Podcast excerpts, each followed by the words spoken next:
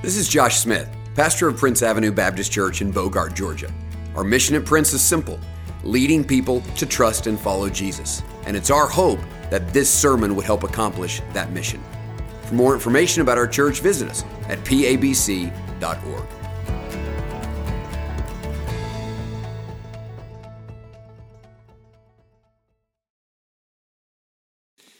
Amen. Well, take your Bibles, if you would, this morning and turn with me to Hebrews chapter 12. Hebrews chapter 12. Uh, I began the book of Hebrews 11 months ago, last February. I never intended to take this long, I promise you. I had a plan, a really good plan, like more than I normally plan, like a document with three columns, and it had the date, and it had the text, and then it had the theme for the day. I had it all divided up. I had a very good plan, and we stuck with it for quite a while, actually. It wasn't, and you, you don't know this, but it wasn't until about the middle of August in which the entire plan was just shot. What happened was something I wasn't expecting. As I was looking forward to preaching Hebrews, it's funny, I was excited about chapter 1 and 2 and nervous about chapter 6 and excited about chapter 11 and 12, but I really couldn't have given you many thoughts when I began about Hebrews 8. But yet, what happened in my heart when I came to Hebrews 8 is I began to understand, really in a new and a fresh way, by God's grace, uh, the reality of the new covenant in Jesus Christ. How our relationship with Jesus is an internal relationship. God is not changing us from the outside in, He's changing us from the inside out. It is a spirit initiated, spirit led, real, active, living, dynamic life with Jesus Christ, in which we submit ourselves to Jesus Christ and then hang on for the ride and walk with Jesus. And what I believe that God wanted to begin to invest in our church is God wanted to use that reality to deliver us from any hint of a religious system that was legalistic, that was duty driven, uh, that was just moralistic, do better, do better. Any of that lifeless religious system, I believe God wanted to deliver us from that and introduce us into this real living life with Jesus. But what I realized is that if I wanted to lead you into that life, I also had to lead that way.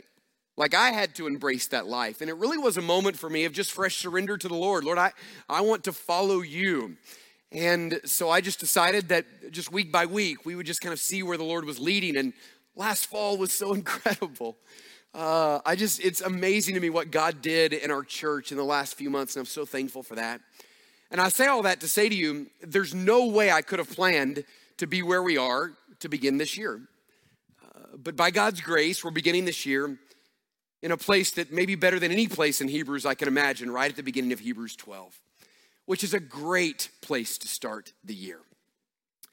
This text, in many ways, is a summary of the entire book of Hebrews and a really helpful and fresh call into a life with Jesus this year that hopefully will be the best year with Jesus you've ever had by God's grace. I love these first few verses, and um, we're going to camp out here for a few weeks and kind of get everything we can out of these first three verses. I really believe the first three verses go together. Now, you might notice at the end of chapter, I mean, verse two, there's a break there and a new title, uh, but I really believe we should take one through three together. There's this common theme of endurance, mentioned in verse one, two, and three, this common theme of looking to Jesus and considering Jesus. And so I want us to look at those three verses for a few weeks to begin uh, this new year. If you're there in Hebrews 12, say amen. If you're there and happy to be there, say a bigger amen. That's better. All right. Hebrews 12, here we are. Therefore, since we are surrounded by so great a cloud of witnesses, let us also lay aside every weight and sin which clings so closely, and let us run with endurance the race that is set before us, looking to Jesus, the founder and perfecter of our faith, who for the joy that was set before him endured, the cross, despising the shame, and is seated at the right hand of the throne of God. Consider him, who endured from sinners such hostility against himself, so that you may not grow weary or faint hearted. Now, if you were to diagram uh, these three verses in attempts to try to understand what is primary, we would find that at the very top of the diagram is three words. There's one command that overrides everything else in this text, and everything else modifies those three words. Everything else is helping us to understand those three words. And the three words at the very top are let us run. That's this text. This text is let us run, and everything else shows us how we run and where we run and the way in which we should run. All of that is modifying those three words, let us run. And as I said, those really are the three words that summarize the book of Hebrews. You know, I know you remember this. I don't need to remind you of this, but last February, when I started this series of sermons, I told you that if you wanted to understand all of the book of Hebrews, you really could put the words let us run, and you could take every other verse in Hebrews and find a very easy way to go directly from those verses to that command. That really is the feel of the book. Because the author of the book of Hebrews is writing to a group of people just like I'm looking at today a group of professing believers. But they're a group of professing believers under an immense amount of pressure. You see, these were Jews who had chosen the new covenant. They had chosen to give their life to Jesus Christ, and they had started well. But because of the religious pressures and the family pressures and the cultural pressures, and because of the demonic pressures and the pressures of the flesh, the author was aware that many of them were going to fall away. And by falling away, they were going to show that they really had never made a true profession of faith. Because the only way we really know if someone knows the Lord is not by how they start, but by how they finish. And so the author, looking at a group like this, not knowing who was going to stay until the end or not, just pleaded with them to hold on to Jesus, to keep running, to hold tight, to not let go. That's the whole book. It's also a great way in which we can just kind of view the entire Christian life. I mean, those three words kind of give us the way in which we should approach life with Jesus. There, there's kind of some, some really healthy, I think, and helpful confrontation in this verse for a new year. As I was poring over these verses, the question I felt like I was confronted with was this Am I approaching my life with Jesus this year with that kind of passion? Am I running into 2022? Now, obviously, after the holidays, it's hard to run almost anywhere. But the reality is, is that as we walk with Jesus, we should be thinking about this walk as an aggressive pursuit. And the sad reality is, sometimes we start the year not really thinking about Jesus at all. Some of you might not have put thought into your life with Jesus, but I want to challenge you this morning to say, I want to look at my relationship with Jesus and I want to go all in with Jesus. I, I want to pursue him with every ounce of my being. I want to follow hard after God this year. I want to go into this new year running which is the way in which God wants us to feel our relationship with Him. We don't want to be casual or passive about this relationship with Jesus. We want to run and we want to run well. And one of the lessons we've learned from Hebrews, particularly chapter 2, is that there is no standing still in life with Jesus. You're either running or you're drifting. No one stands still. So if you're not aggressively pursuing Jesus, you're actually moving in the opposite direction. We don't just go a year with not making progress, we either go forward or go backward. And because if we stop, we drift, we want to make sure that we hold on to Jesus like never before and say, "Hey, let's let's run." And so there's a lot of things to be said from these verses and over the next few weeks we'll talk about them. But I want to this morning just giving some clarity to the race. To the race. Let us run, and then it says this, with endurance, the race, the race that is set before us. So I want to give some clarity about the race that God has called us to run. So I want to encourage you to write these things down. The first thing the text wants us to know about the race is this Jesus is the course. Jesus is the course. I love that phrase. Let us run the race that is set before us. Meaning, there actually is a course, there is a direction, there is a way that we are to run. We're not getting points for just running aimlessly. The reality is, is that we must follow the course. I have uh, been to a lot of cross country races. Now, I think it's important for me to be clear here, lest you think I'm trying to communicate something I've not. I've never participated in one, but I've been to many. Uh, and I have watched with a refreshing beverage in my hand as my daughter has run very hard in these cross country races. And one of the things you love about cross country, well, I don't know, they love about cross country, is that every course is different. Like you're not running circles around a track, you go to a new place or a new park or a new school and you're running through the woods and sometimes around a pond and it's really an amazing thing. And unless you maybe had been there the year before you don't know the course. And so what they do is a few different things to help you know the course. The first thing they do and this is the job i would like is there's a guy on a bike at the first right? He's the one that starts it off. And everyone is to follow that guy. He knows the course. And so he's riding his bike around and showing you the direction to go now, if you lose sight of the guy on the bike, well, then there's ropes and there's flags and there's spray paint. And then, apart from that, at very significant moments, maybe splits in the path, there are people there who are standing there to make sure that you're going in the right direction. And the reason that's important is this is because if you just go out there and run randomly for a bunch of minutes, you don't finish. Like you don't get points for just running the same amount of time that everyone runs if you get off the course, you're disqualified. You have to stay on the course. There is a specific course that is set out before you. And I want you to know in this life with Jesus, there is also a very specific course set out before you. I also want you to know that the guy on the bike and the ropes and the flags and the spray paint and all of the people standing around, that's Jesus.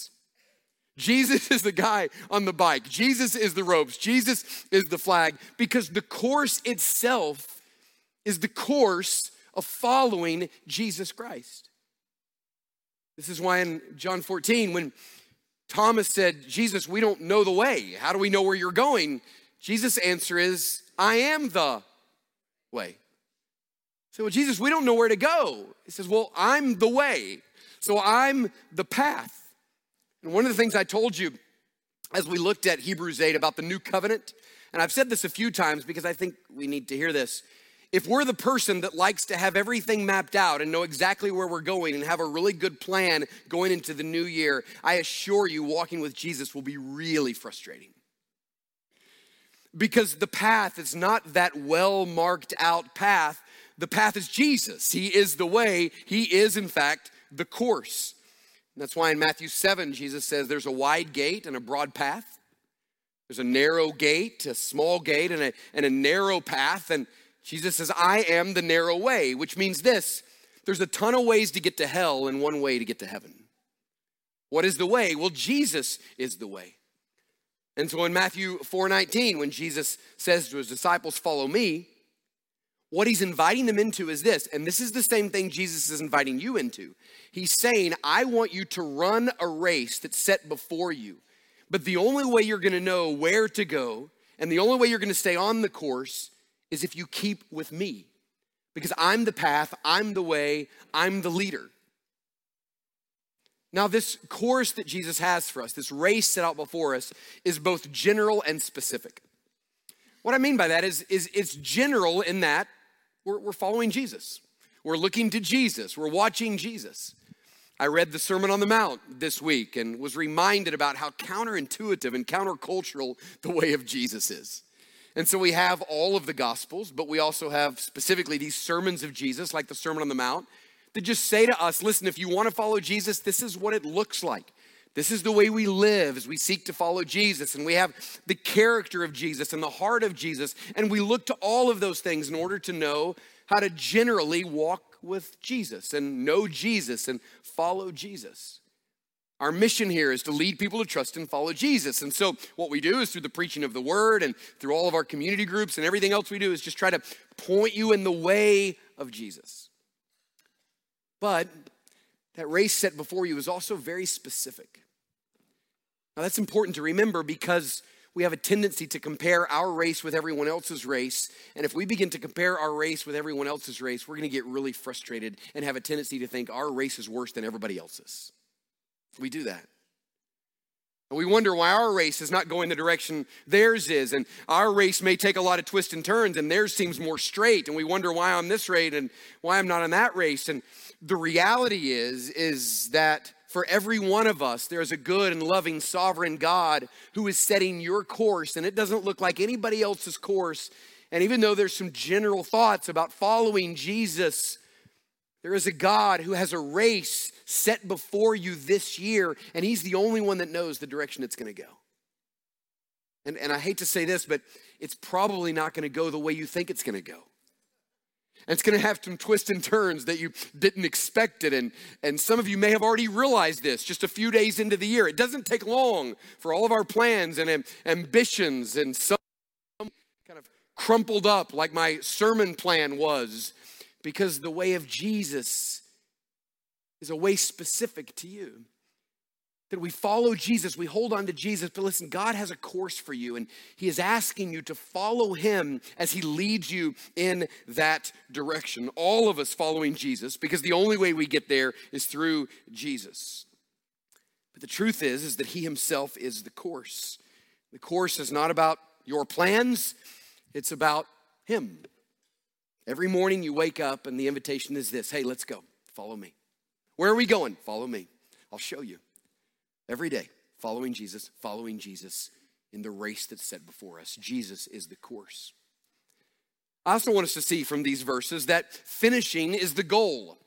Jesus is the course, and write this down finishing is the goal. There is that one unifying word there. You see it in verse 1. Let's run how? With endurance. The race that is set before us. We look to Jesus, the founder and perfecter of our faith, who for the joy set before him endured the cross. Consider him, verse 3, who endured from sinners such hostility. The truth is that that idea of endurance began in chapter 10. If you look back a page, verse 32, chapter 10 says this Remember the former days, or recall the former days when after you were enlightened, that's a word that refers to that moment in which God sovereignly turned the light on in your head and heart and helped you to see the light of the glory of the gospel of Jesus Christ. God helped you to see that. It says, Remember, right after that happened, you endured a hard struggle with suffering. Then it says in this in verse 36 of chapter 10 For you have need of endurance so that you may have done the will of God, you can receive what is promised. Verse 39 We are not of those who shrink back and are destroyed, but of those who have faith and preserve their souls. And from that moment on, listen, nine times in three chapters is this issue of endurance. It's reminding us that uh, what's important is not the way in which we started the race, but the way in which we continue in the race and finish the race. When I wanted to know about someone's relationship with Jesus, I used to always ask, Tell me when you came to know the Lord. But I don't ask that question anymore. And I don't ask that question because I'm afraid that it continues to reaffirm maybe a false idea that Christianity is just about a past decision you made instead of a present life in which you're living. So I prefer the question Are you following Jesus? It seems to me that communicates better the, the life of Jesus that He's calling us into. And we're not always doing it well and we're not always doing it at the same pace. But the truth is, the call in this race is to not just begin, but to, but to finish. That word endurance means a steady determination. It means that we're fixing our eyes, as we'll talk about in a couple of weeks, and we're committed to making sure day after day we're following the one who is the course, the one who is leading the way. It's interesting. I noticed that that word race there is the word agon in the Greek, which is where we get our word for agony. That sounds incredibly discouraging as we think about the race before us, doesn't it? But what it simply communicates is this is this is a bit of a difficult and oftentimes grueling race. But the one who is leading us in that way is someone we trust and we trust his heart and we know he's kind and we know he's good. And even though we often don't know exactly the direction in which he's taking us, we believe that the one on the bike at the very beginning of the race is good and right. And the plan he has for us is for our good and his glory.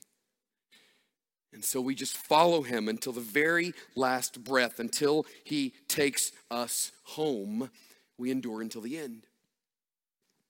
One of the things I love about Prince, and I really believe one of the healthiest things about our church um, is just the age diversity we have in this church. I love the amount of college students and students that are coming and the young couples that are getting married and joining our church. But one of the reasons I'm so thankful they're here is because they get to get in on a church filled with a lot of senior saints as well. And I'm not going to define when you get into that category of senior saints, but I'm looking at a lot of you this morning and you'll just have to decide if you're in that group or not. But listen, what a gift because you know what I'm watching? I'm seeing as, as I'm getting to know so many of these senior saints that even though many of them can barely walk and they come into a church on a walker and they can no longer get on their knees and pray and they can't participate in everything we ask them to do, they're lapping many of us in the race. Like they're lapping us. How great is it to be in a place where you get the opportunity to have relationships with those who are running well and finishing strong and bearing testimony that yes, it's a hard race, but it's good. And it's so good to keep running in your weakest moments, just running. So thankful for that gracious gift here at Prince. And so Jesus is the course, He is the way, and we follow Him in that path set out before us. Finishing is the goal of the race. And finally, saints are our motivation. As we talked about just a second ago, saints are our motivation in this race. It says, therefore, since we are surrounded by this great cloud of, of witnesses. Now, that's referring uh, to what begins in chapter 10 when it says in verse 38 the righteous live by faith. They don't just make a faith decision, they live by faith. They trust the Lord day by day. You say, well, what does that look like? Well, then chapter 11 gives us all these examples of those who lived by faith. And we spent six, I think six or seven weeks looking at those examples. And we learned from those examples that none of them are perfect. They all have major dysfunction. And they make a lot of dumb mistakes because there's only one hero in the Bible, and his name is Jesus Christ. There's no other heroes. All of them are massively dysfunctional. But yet, these heroes with all of, I mean, these, these figures in the Old Testament with all of their dysfunction and all of their struggles, they just keep walking with the Lord and they fail miserably. And instead of hiding in shame, they get back closer to Jesus and they keep running. And they fail miserably again. Some of them spectacularly, they fail. And you know what? They get up and they repent and they keep walking with Jesus. And they're not here because they're perfect, and they're not here because everything in their life is worth imitating. They're here because they finished. And they motivate us on our journey. We need these kind of people in our lives saying to us that it's worth it to follow Jesus, saying to us, here is the way, and here's the heart of God, and here's what I learned on my journey. Because the reality is, in all of the Old Testament, there is someone who understands what you're going through. There is someone who has already done that, who has already been there. And they're this great cloud of witnesses. It says we're surrounded by them in verse 1, this great cloud of witnesses. Now, what that means is not, uh, I think, what I often thought that there's this gallery in heaven, like this grandstand where all of these saints are sitting and watching us as we run. Now, that's not what's happening. What it means is not that they're looking at us, but that we're looking at them. They're not bearing witness of us, they're bearing witness to us. They're not watching us, we're watching them. And because of their life and their faithfulness and their struggles and their perseverance, we have the opportunity to look back at them and to learn from them in their walk with Jesus Christ. They mentor us and they motivate us in our race because they ran and they endured and they finished and they instruct us in the way. Have you ever found it interesting why God wrote such a big book. I mean, I, I would have maybe rather preferred to have Christianity for dummies, which all of us are and need. I mean, wouldn't you think that this whole thing could have been summarized in, in like 25 pages? Like we get the character of God and maybe creation and then the gospel and then I don't know what else, just some basic stuff. And we could have just gotten all the facts. Some of you may have already started your Bible reading plan for the year and you're already realizing this is a really big book. It's a really big book that the vast majority of Christians have never read. I don't think I realized that fully in, until I was in college and I went to a large gathering of about 4,000 believers.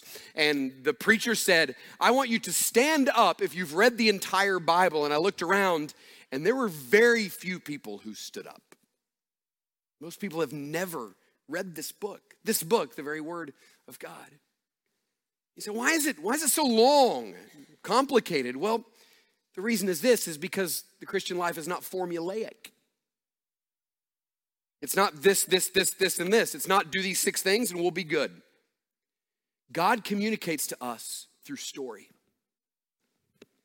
What he says is this He goes, Your life is a story, and, and God wants you to understand how to live your story, and He's going to do so through other stories.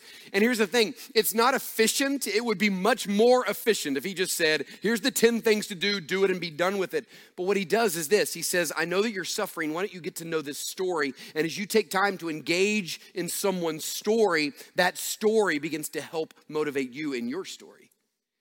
The way we begin to pray for people is understanding their story. We engage in people's story. We listen to people's story. God has given us a book of stories because your life is a story. It is not a formula, it's a complicated life. But I assure you, there are people in this book with stories that are here to motivate and mentor you. We have this great cloud of witnesses that are speaking the truth into our life through story. And that little phrase right there at the beginning of chapter one is a reminder that you won't finish alone. Like you don't have a chance of, of going until the end, faithful until the end, without the engagement of other people around you. Listen, both dead people and alive people. You, you need all of these people in here, long gone, who are bearing witness to you of what it means to walk with Jesus. And you know what else you need? You need those around this room. Some young ones, some old ones, in order to motivate you in the race that is set before you. We have, by God's grace, an incredible resource of witnesses right here in this room. As someone called me earlier this week, it was on Monday, and they just said, Pastor, I'm so burdened with something. I know we have community groups and D groups. I just don't feel like our people are spending enough time together. We need to be living life together. We need eating together. And what I realized as we were talking is it's almost impossible for me as a pastor to force that to happen. Like you can't force those kind of relationships, but let me tell you something. There is someone on your row that is a witness to the goodness and grace of God and can bear witness in your life if you'll maybe just invite him out for a dinner. If you'll have them in your home, if you'll pursue those kind of relationships, something that we can't orchestrate, but something you must pursue because we need these people in our lives. Like we need witnesses reminding us that it is good and right and possible to walk faithfully with the Lord. A few years ago, in the midst of um, really a, a, a difficult uh, moment in my life in which I would say I was headed towards despair. Someone handed me a book by someone I had never heard of, a book I'd never read, and they said, This encouraged me. I think you ought to read it. And so I began to read this book, and I realized what was happening is this was written by a man who was navigating his own despair and suffering. But he was mentored by two ladies. Their names were Naomi and Ruth. So, as I read this book, what I realized is in the midst of intense suffering, this man found the little book of Ruth. And he saw in Naomi what it's like to go from despair and to hope. And he found in this person named Ruth what it's like to walk faithfully with the Lord and persevere after years and years of difficulty and disappointment and suffering and to see God restore and redeem your life. So this man had immersed himself in these witnesses and they mentored him.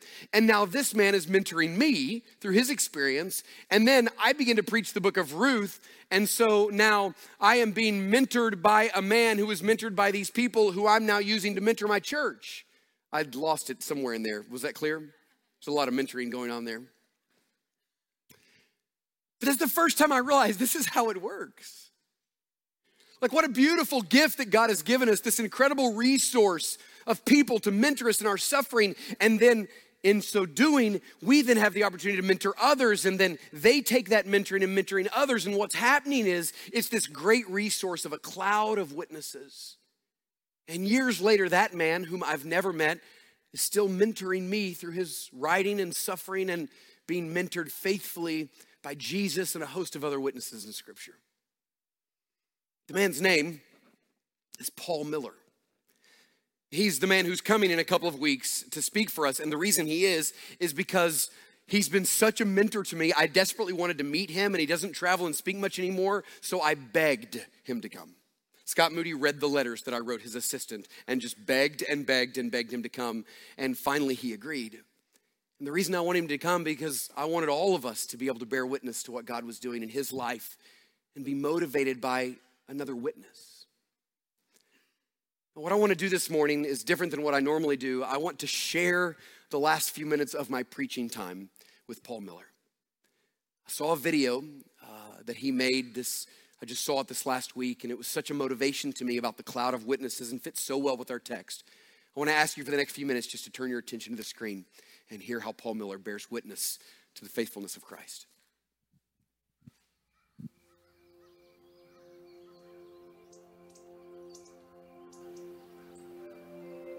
I was born in San Francisco. My dad was a OPC pastor, and we didn't have much money, but we used to go camping in the redwoods. We were outdoors all the time, and we had a lot of fun. The first time I met Jill, she was at our house, and my sister Barb was helping her with math.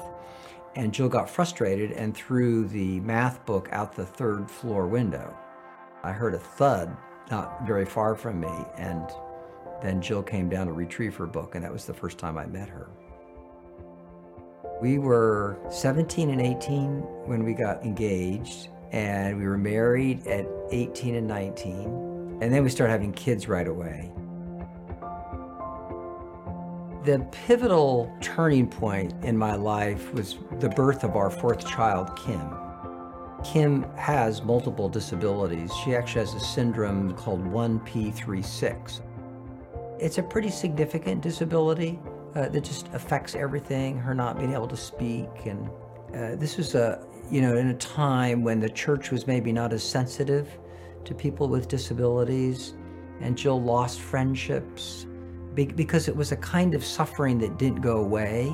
You were just always present with it, and Jill was kind of in one long lament over it.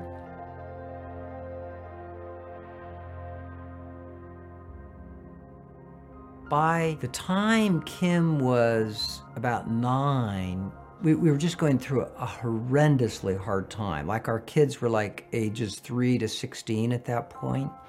Our income had dropped to about 42,000 and things were just progressively getting harder.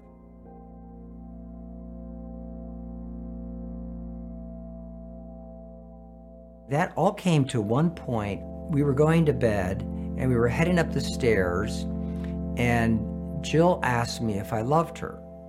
I said yes. I just thought she wanted reassurance. And then she asked me again if I loved her. And I said yes. And I was sort of like, you know, what's going on here? And by the time we were up at the top of the steps on the landing, she asked me a third time, Do you love me? Which just made me irritated because I she was doubting me if I loved her. I just was flabbergasted. So I started giving her this long list of all these ways I loved her. And Jill didn't say anything. Jill was beyond distraught, I would say. I couldn't reach her, and, you know, that made me afraid. I just sensed I was missing something. Or let me put it this way everything I knew, and I knew a lot, wasn't working.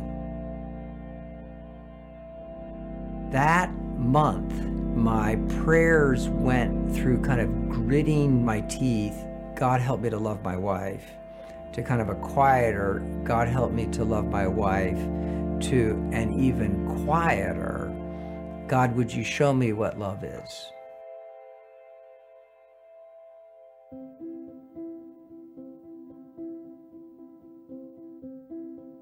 The mission that I worked for gave me a sabbatical, and I wanted to study the life of Jesus to figure out what love is. A couple of other friends of mine had found this place called Peace Hermitage that was about five miles from my house. So I would bike over there every day and burrow into my cabin and just immerse myself in the person of Jesus. There were a number of things that really jumped out, but one of them, and this is so simple, how much Jesus looks at people. It was so pervasive. I knew that it was more than just the physical act of looking. It was a kind of an attentiveness to the other person. And one of my little epiphanies then was, my goodness, I'm more efficient than Jesus. And the reason I'm more efficient than Jesus is I'm not attentive to people. Because if you're attentive to people, it's going to slow you down. So it's like one of my many epiphanies was love is not efficient. And I was very efficient. The word that I picked up from counselors that has actually been around in the church for about 400 years is just takes incarnation and makes it into a verb to incarnate. And so I begin to descend into Jill's world to begin to value and pray that I could understand her world. It's just that simplicity of love, of stepping in her shoes. And I know people abuse that, where they make love the center and they make love absolute. Uh, I, am not talking about that. I, I'm just talking about the simple activity of lowering yourself and taking the time to listen and draw someone else out. I grew up in a wonderful mm-hmm. reformed world that was really good at solutions. And not that solutions aren't bad, but they can miss the person. And that's what I was doing with my wife. I was missing her as a person.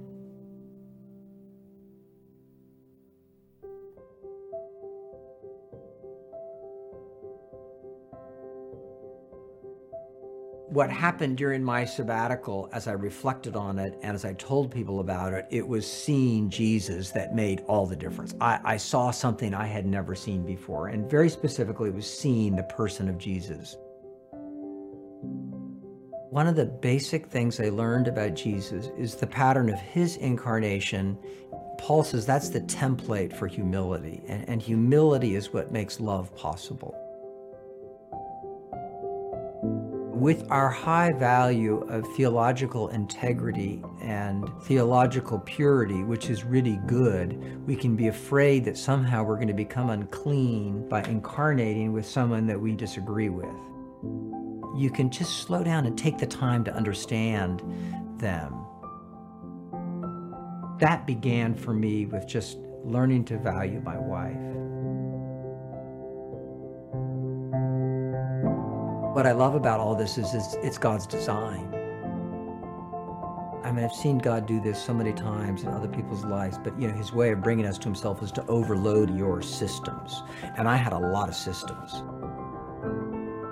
It was the impact of just being immersed in Jesus and slowing down and being attentive to people.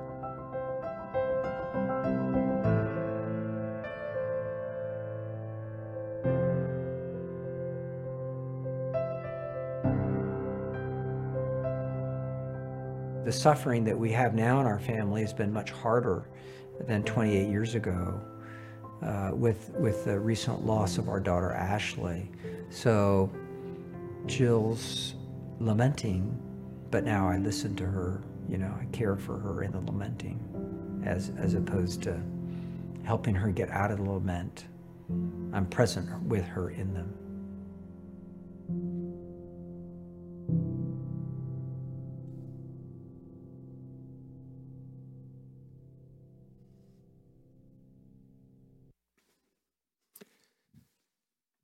Have no idea the race that is set before you this year, and neither do you.